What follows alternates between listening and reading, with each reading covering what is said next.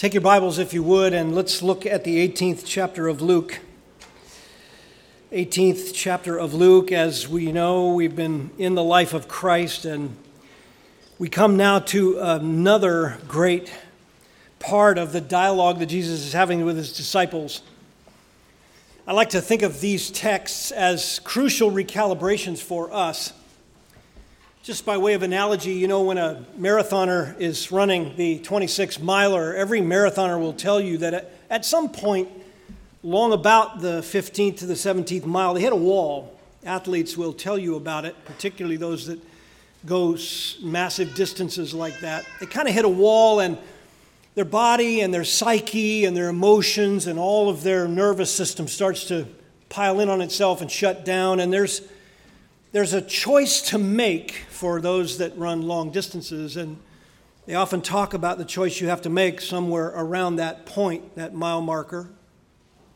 The choice you have to make is to push through it, knowing what athletes know who, who push through whatever it is they're experiencing and beginning to have the temptation to shut down. They know that when they push through that and make that choice, they force themselves past a threshold after which the body reacts to it.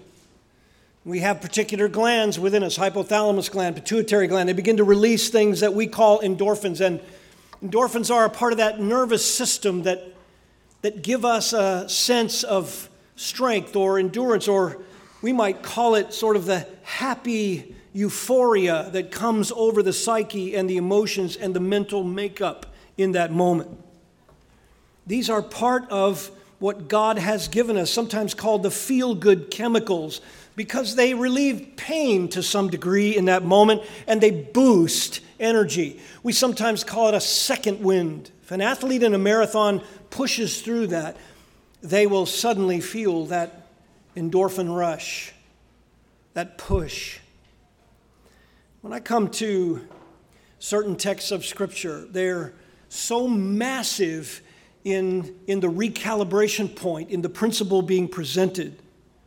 That it is, in some sense, like an injection of adrenaline, or to use the analogy that I gave, uh, it's sort of the endorphin, the spiritual endorphin of a Christian's life that pushes him past the temptation to shut down when everything is so desperately needed to be summoned in that moment.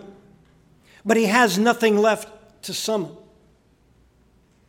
Sometimes in Jesus' ministry, he would speak to his disciples and he would give these direct moments and instruction because he knew we would face those times where stamina is weak and spiritual courage is getting set aside for temporary relief.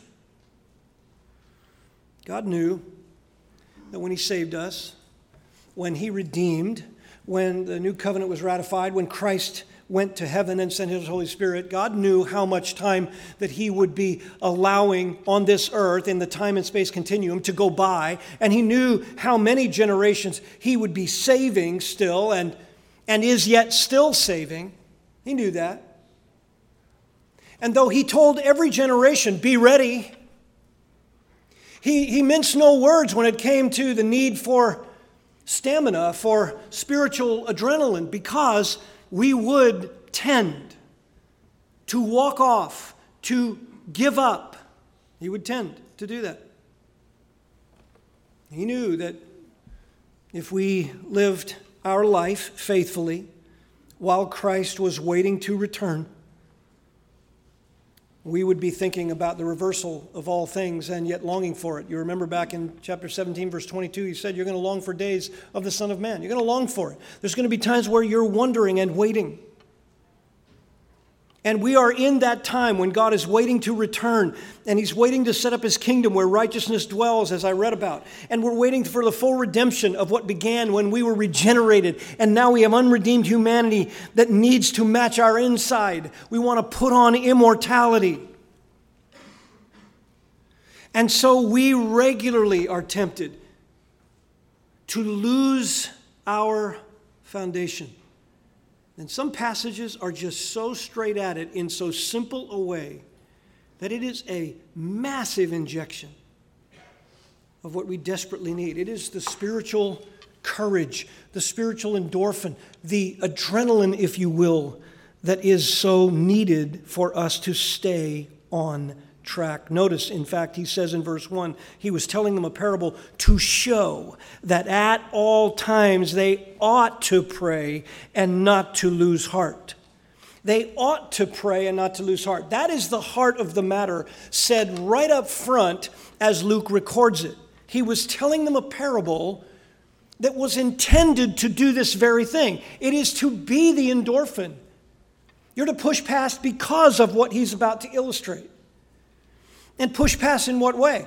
That at all times you ought to be asking God to bring about what this parable illustrates and what I was just reading from Revelation. This isn't prayer in general, although that's included. It's prayer for the consummation of all things, prayer for the coming of Christ, prayer primarily for the justice and righteousness that God promises. Bring it. Bring it now. Bring it when you purpose. Bring it fully. Bring it definitively. Bring it as you promised it. At all times, we ought to be praying that. And in praying it, not losing courage. Not losing courage. That's the heart of the matter, and it comes right up front in the text. This is the infusion of spiritual adrenaline for God's people. And he opens it up telling them this parable. Follow along as I read verses 1 through 8. He was telling them a parable to show that at all times they ought to pray and not to lose heart. Saying this In a certain city, there was a judge who did not fear God and did not respect man. And there was a widow in that city, and she kept coming to him, saying, Give me legal protection from my opponent. For a while, he was unwilling. But afterward, he said to himself, Even though I do not fear God nor respect men, yet because this widow bothers me, I will give her legal protection. Otherwise, by continually coming, she will wear me out. And the Lord said, Hear what the unrighteous judge said. And now, will not God bring about justice for his elect who cry to him day and night? And will he delay long over them? I tell you that he will bring about justice for them quickly. However, when the Son of Man comes, will he find faith on the earth? So now we know the heart of the matter. The heart of the matter is God wants us to put our head down, to keep walking, to take another step of faith, to not succumb to the lack of spiritual courage or conviction, and to do it through this constant pleading day and night with God to come, to bring it. To bring it as He's promised, not to bring it when I want it, not to bring it the way I want it, not to change my circumstances here and now, but to bring it as He promised in every way and in all the timing and the circumstances that He chooses. Why? Because, as this parable will illustrate, He is God. And if you can understand a human relationship dynamic that he's about to describe, then certainly by contrast, you ought to be able to understand the polar opposite, which is God Himself. This is a story of polar opposites. It's a contrast between a godless, cruel authority figure who cares nothing for someone within his responsibility. It's a contrast between that and the intense devotion of God toward us, his beloved redeemed people. And so, this is the point of the source of our adrenaline right here a contrast between something we can understand in human life and yet the effect it can have and by contrast, how much more? It's an argument from lesser to greater. It's an argument from something as mundane as a human relationship struggle, which has an influence, to the greatest promise of all from the one who cannot lie. It is polar opposites. And this is a tale of how a cruel human magistrate is brought to his knees by uh, a destitute widow someone he cares nothing about, but he's forced to respond in some way. And so, because Luke has already given us the heart of the matter up front, now the reason he tells this parable is blatantly obvious. He's strengthening our courage in light of the way God sees us and in light of the way he promises a meticulous care for us. So let's see how this unfolds. We've seen the heart of the matter. Now, Luke tells us about the heart of God for his own people the heart of God for his own people. And we begin with the parable, beginning here with the immoral judge. If you're keeping an outline, you could mark that down. The immoral judge. In a certain city, there was a judge who did not fear God and did not respect man. A parable like this you could read over very quickly, and at first glance, this verse here seems simple enough to understand. Jesus is portraying a judge here who's completely adulterating his God ordained role for the good of society. From top to bottom, we know from the scriptures that God has ordained authorities for the upholding of equity between human beings. Because of sin, God has ordained governments, and though they be led by sinful people, they are ordained by God to honor society, to strengthen society and community, if in fact they honor his purpose in giving them. What is his purpose? Romans 13 tells us to punish evildoers in their breaking of the law and to reward those who uphold the law by submitting to it. So, even though ordained governments by God are imperfect, and will be at times mistaken when they're applying the principles of law to, and, justice. They're still given by God for society to punish lawbreakers and reward those who follow the law. but here's the deal judges are to be fair, they are to rightly bring lawbreakers to face punishment, they are to uphold the laws that protect victims and especially those punishments commensurate with the level of law breaking that victimizes someone. They're to uphold sort of a crime fits the punishment, vice versa kind of deal. And they are to enforce laws that, that not only do all that, but that care for the needy and the destitute who could be easily take advan- taken advantage of by heartless and cruel people in society. That is what a judge is to do to be fair, to rightly bring lawbreakers to face punishment, to uphold laws for the protection of victims, to enforce those laws that, that will care for the needy and the destitute so they're not taken advantage of. And whenever a judge was inequitable, Whenever he was inequitable, the society went downward. Over time, God did not honor the strength of that society, but began to let it run its course. The opposite is also true. Whenever judges were equitable, pagan or not, whenever they rewarded lawful behavior and punished the lawless, God honored their influence in that society.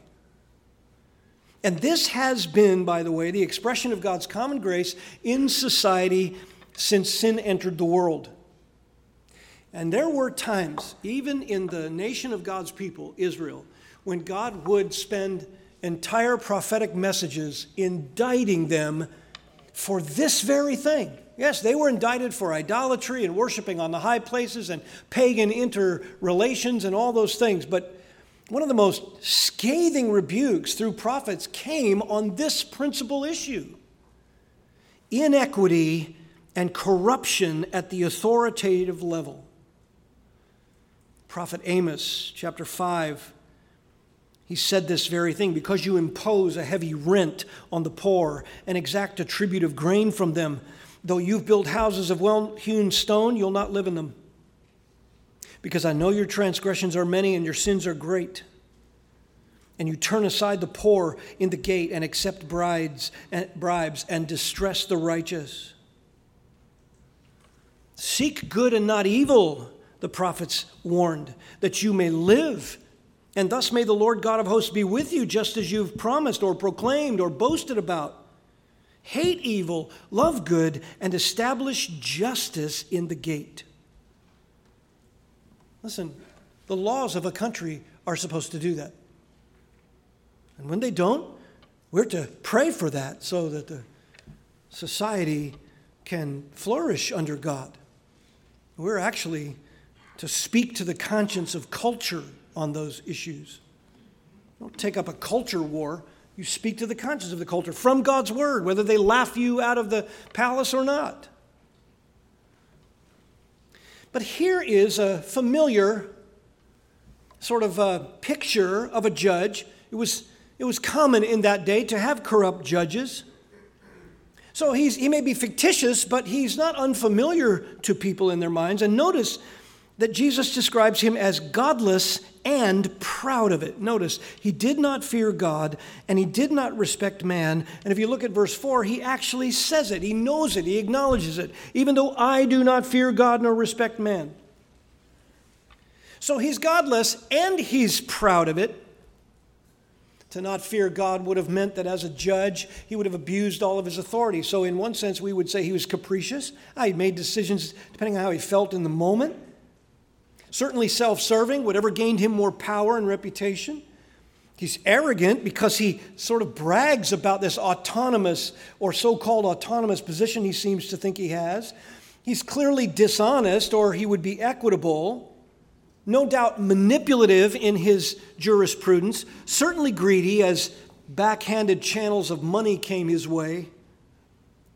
He's godless like that. And it says he doesn't respect man. You know what that means? That's, that's a word that means he's without shame, essentially. He's shameless in it, cruel and shameless about it, and callous. This judge is perverted in his authority inequitable, cruel, and he's proud of it. Even though I don't fear God and respect man, he admits it. Jesus says in the story. That's the immoral judge. And he is encountered by, if you're keeping an outline, the incessant widow. The incessant widow. Verse 3 there was a widow in that city, and she kept coming to him, saying, Give me legal protection from my opponent.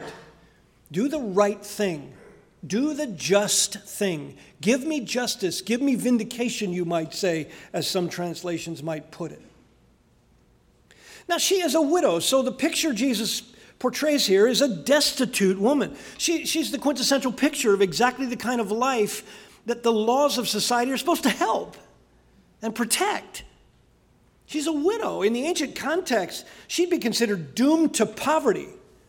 And the older she got, she might not be killed for speaking out. Older women might women weren't very respected in the ancient Asian culture, Oriental uh, or Arab cultures. But at the same time, as they got older, they were matriarchal. They finished raising their kids, and so there was a measure of uh, freedom to say what you wanted to say. But nobody listened. Nobody cared. Just go about your thing, say what you want to say. They were very much discarded as to what they said, but nonetheless, they weren't, they weren't uh, removed from society for saying it. They were like matriarchs, they were mothers, they were the motherly type, the older gals, etc. And the picture here is of, of a widow who's concerned, who's doomed to poverty, and she alone is coming to the judge Clearly, in the, in the imagery, she has no family to come to the judge and help her, no male leadership, no distant cousin, no brother or relative that can come help her. She's without any assistance. And so the idea here is she is destitute and vulnerable. She's in a situation where she is prey to every wolf that's lurking in the shadows. And notice her desperation. She's desperate. She kept coming to him saying, Give me legal protection from my opponent. This is absolutely amazing the way Jesus tells the story. she has an opponent? I mean, are you kidding me? She's got nothing. What harm can she do? Who is the guy that's going after her? Her opponent, as leveled some charge against her that, that now drags her into the courts. Really? You got to be kidding me. Can't you just leave her alone? You know, help her? What, what trouble is she? Clearly, she has no financial means to plead her case in court with an advocate. There's no advocate by her side, no attorney, if you will, to put it in contemporary parlance. She, she has no one to make her case but her, no financial means to buy some help. And no doubt she is up against someone who's obviously wanting to ruin her because that's what you would do with someone so vulnerable, so without means and resources. You must want to absolutely take her last bit of hope and strip it from her and just trample her in the ground. That's the idea. It's worse than that. She obviously knows, according to the story, that the judge in the case has no regard for people and their circumstances. He has no sympathy, no compassion, no concern for her situation. She knows that. In fact, though she appeals for legal protection, she appeals to the law, please vindicate me. She's appealing to a known law or a set of laws that ought to protect her. Even though she appeals for legal protection, she already knows that this is a corrupt judge. So, what does he care about upholding some law that will protect her? He doesn't care about that. So, in the story, Jesus leaves us with a picture of a widow who is destitute and desperate and has one possible avenue. One, just one. Her only hope is to badger this guy incessantly and do it every day, all day, at all times that she can find a way, enough that he either yields or eliminates her, you know, kills her. Either way, she gets relief. because her opponent is coming after to take her last, whatever resource she has, and she knows I've only got one shot at this. He doesn't really respect my circumstances or have sympathy for it. He doesn't care about the law protecting me. So I've got to find some other way to literally come at him until he either takes me out and gives me relief or does something about it.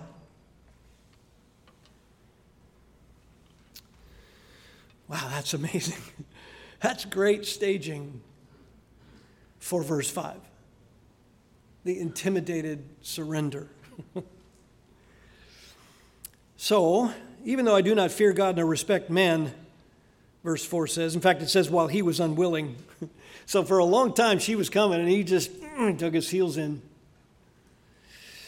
He was going to be as callous as he promises. And even though I do not fear God nor respect man, verse 5, yet because this woman, this widow, bothers me, you might translate it, absolutely relentlessly keeps coming at me. Because this widow bothers me, I will give her legal protection in other words, I'll grant the vindication legally or the just protection.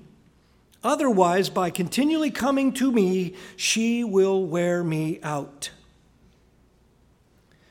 Now, Jesus doesn't present any of her words in this wonderful little story. We're not given a dialogue here. We're, we're not given any of the specifics of her complaints or her reasons.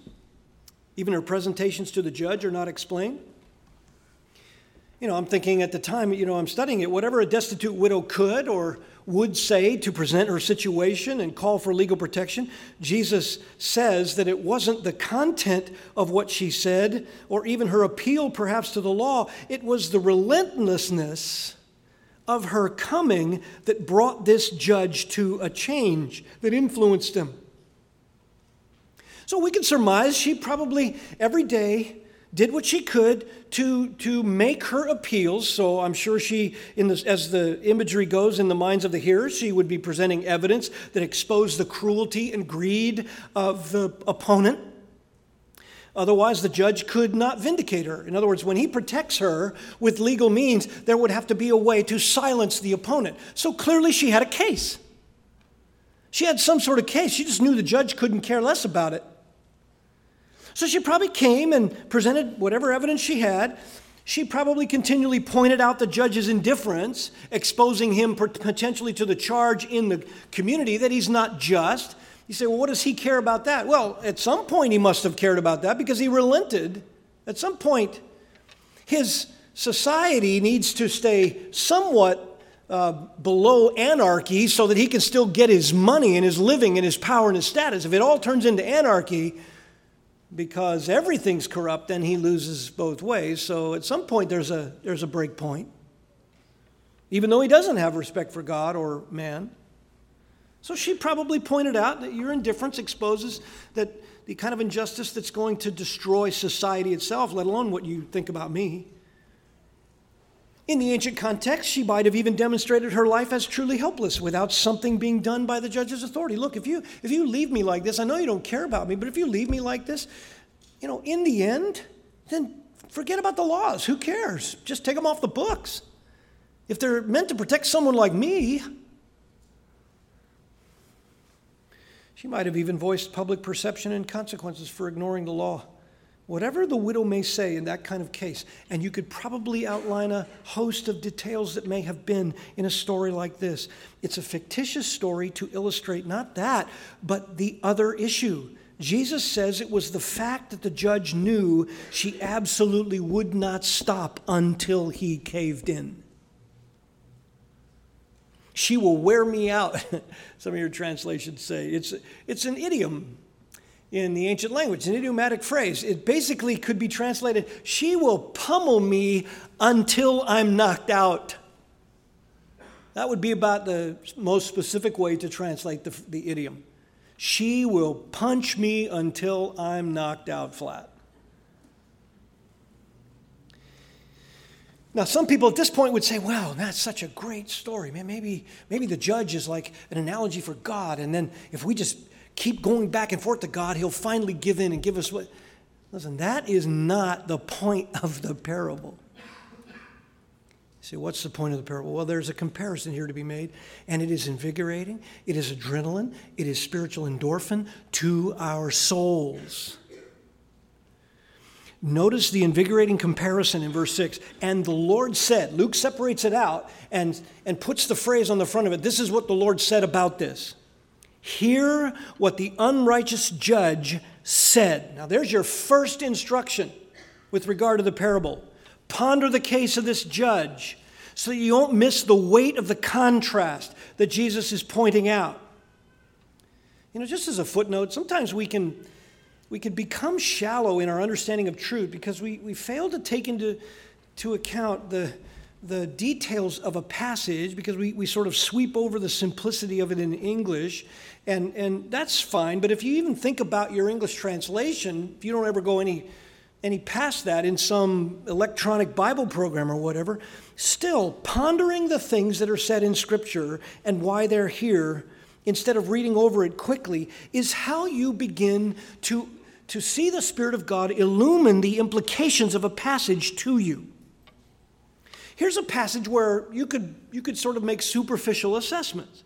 You read over it quickly, and while you're reading it, you know, someone calls, and then there's a distraction in a text, or you moms, your kids are acting up, or some, some other distraction in the context, and then you come back to it and you just read it, and you say, Ah, I see. I see this widow's persistence got her what she wanted. Hmm, perhaps I should keep praying for God, uh, to God for strength and courage to continue, and just by my badgering him, he'll give it to me.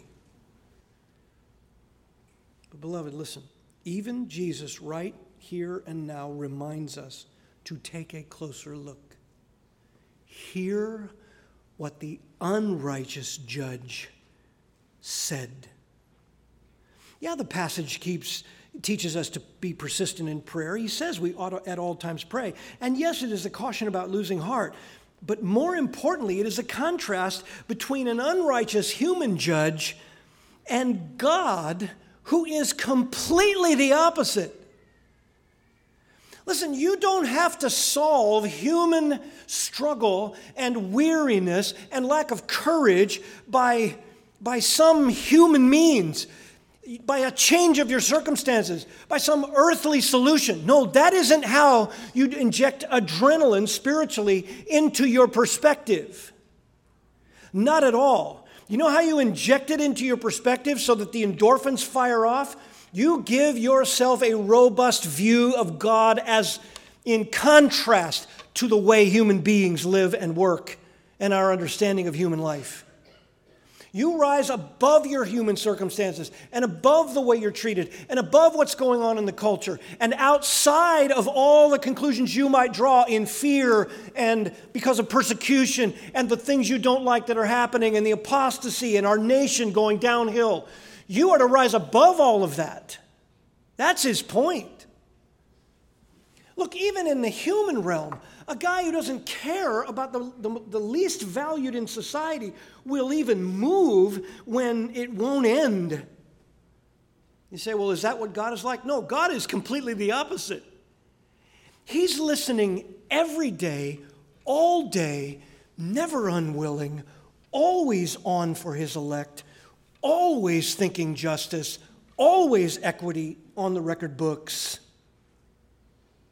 You say, well, when does that come for me? Oh, listen, Jesus, in this contrast, tells us that it comes quickly. You say, well, Pastor, it doesn't seem like it. Yeah, you know why? Because you drift into an earthly view of things. We drift into an earthly view of things. That's why we lose courage. That's why we stop praying for his second coming. Because we actually don't think when his second coming happens that there's going to be justice and equity and righteousness for all that's been done. Oh, no, we don't think that at all. In fact, you know what we would like? We would like some temporary relief right now and exchange that for the justice that's to come in eternity. We would. We're tempted to want some temporary change in our life and circumstances here rather than believe that when we get there, this promise is going to explode into eternity on our lives.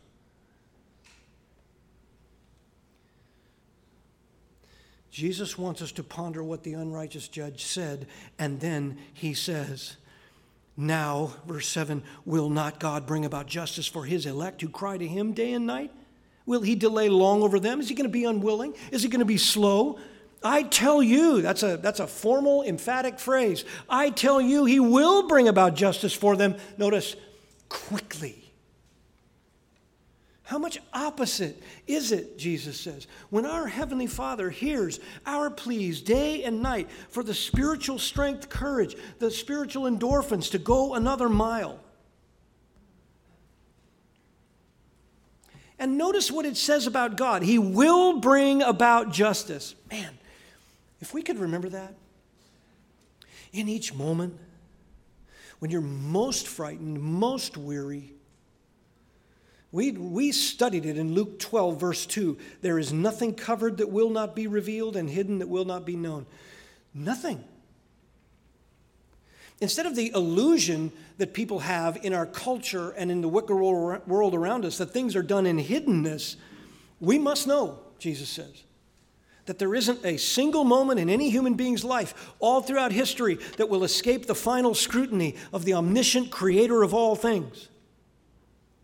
He is sovereign, he's pure, he's precise, he is perfect clarity, he's infallibility, he is truthfulness, he's righteous justice, he's ultimate power.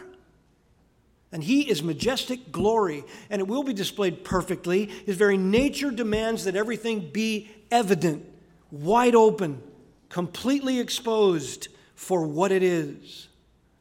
That is our God. That is an injection of divine adrenaline, divine adrenaline. That is what we need in the moment. Jesus says he will bring about justice. You don't need it here.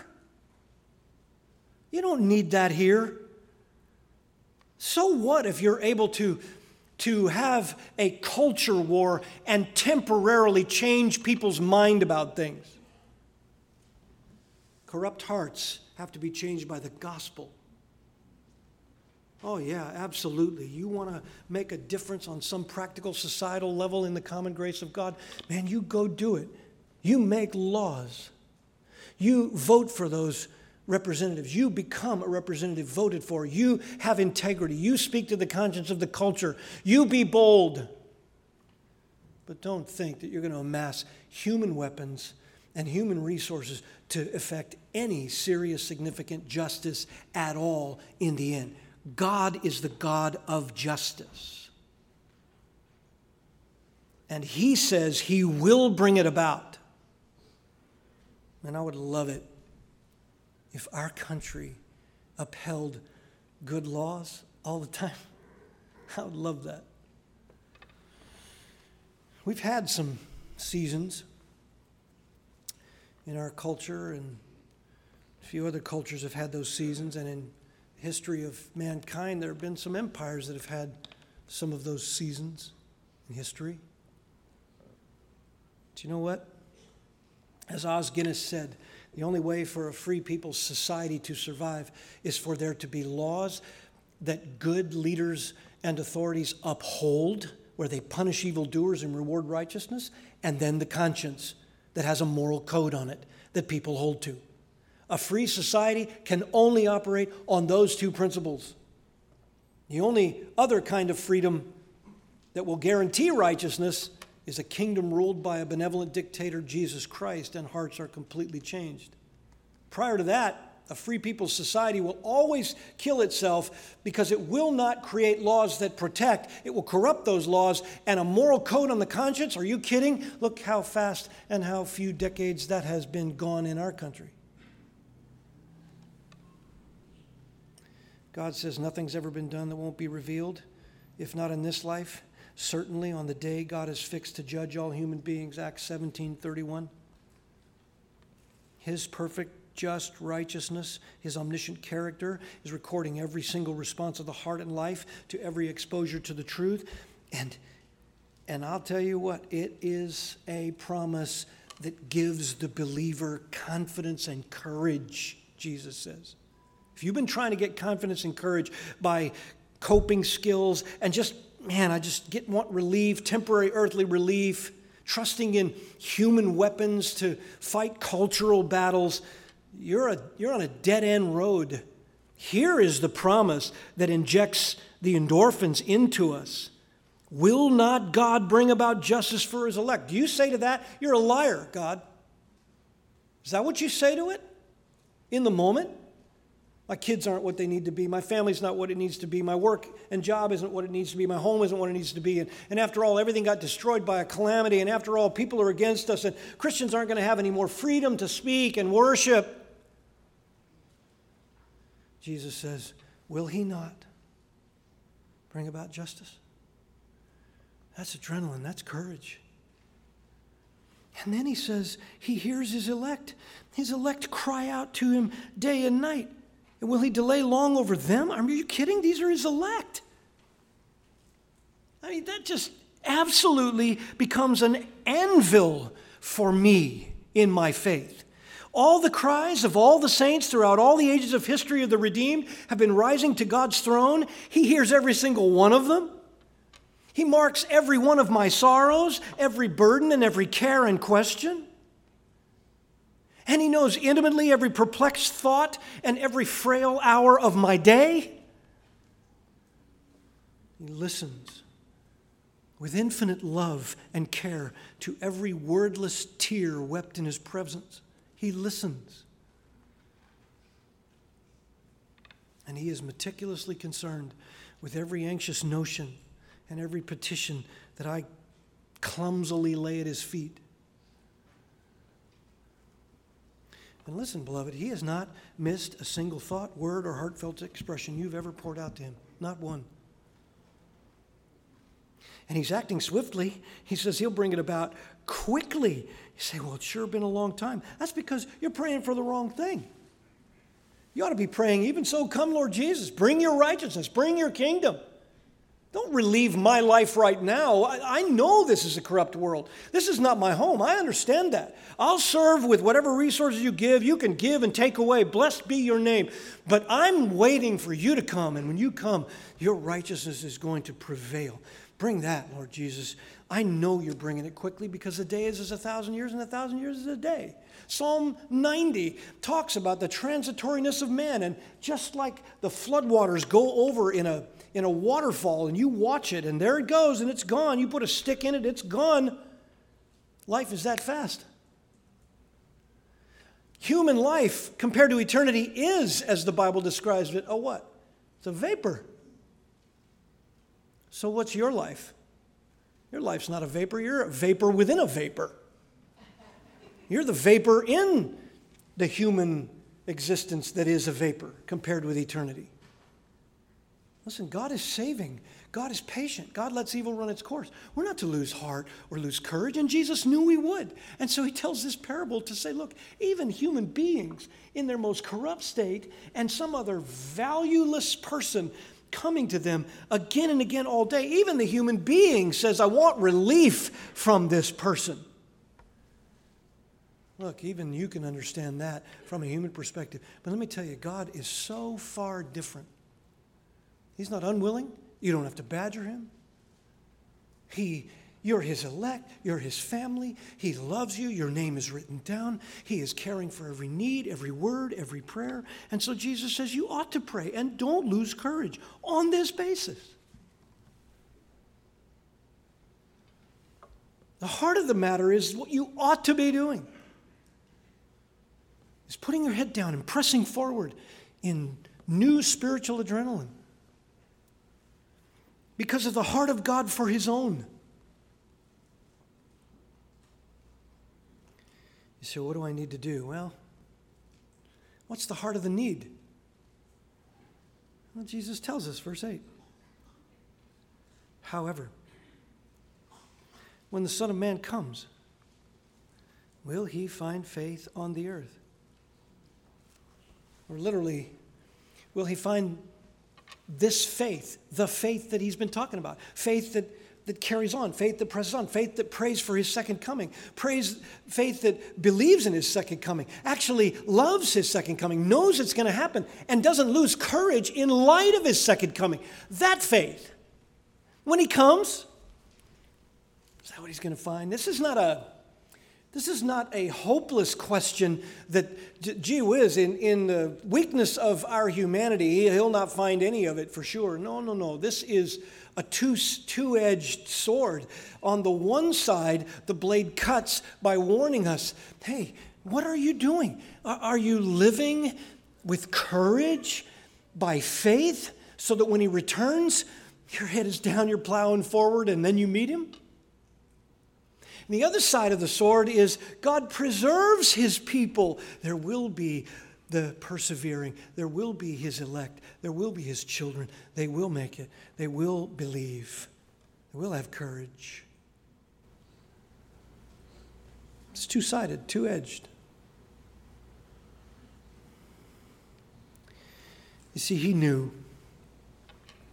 He knew that every day Notice the elect cry to him day and night. What does that tell you? We need him day and night. We need prayer for his second coming day and night. We need recalibration day and night. We need new spiritual endorphins day and night. We need this. And when we go to him, we are confident that unlike the wicked judge, he is a righteous judge and he will bring justice swiftly for his elect we might be in for some very difficult days, beloved. Days we've never experienced in our country. Days where our children and grandchildren are seriously threatened or jailed or even eliminated for the gospel. I don't need to imagine some temporary cultural relief now though I would love to have it. What I, what I need, what I should pray for, live for, is pressing through that temptation to walk away, give up, shut everything down. How do I do that? I know whom I've believed. I know my God.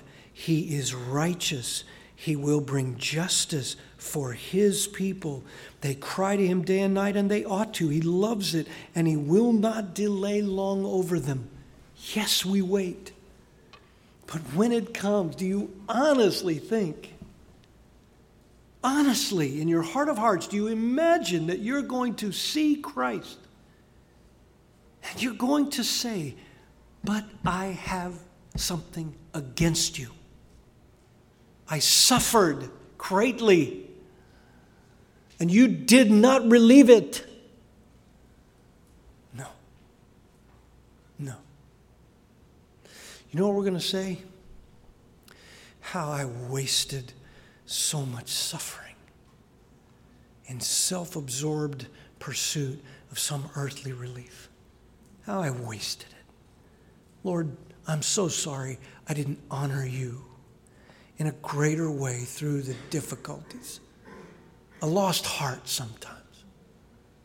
And I shouldn't have, because you told me right here you would bring about a day when all things will be righteous and it will be eternal.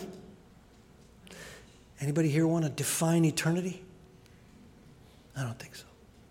It doesn't even compare with a petty little human circumstance illustrated in a parable.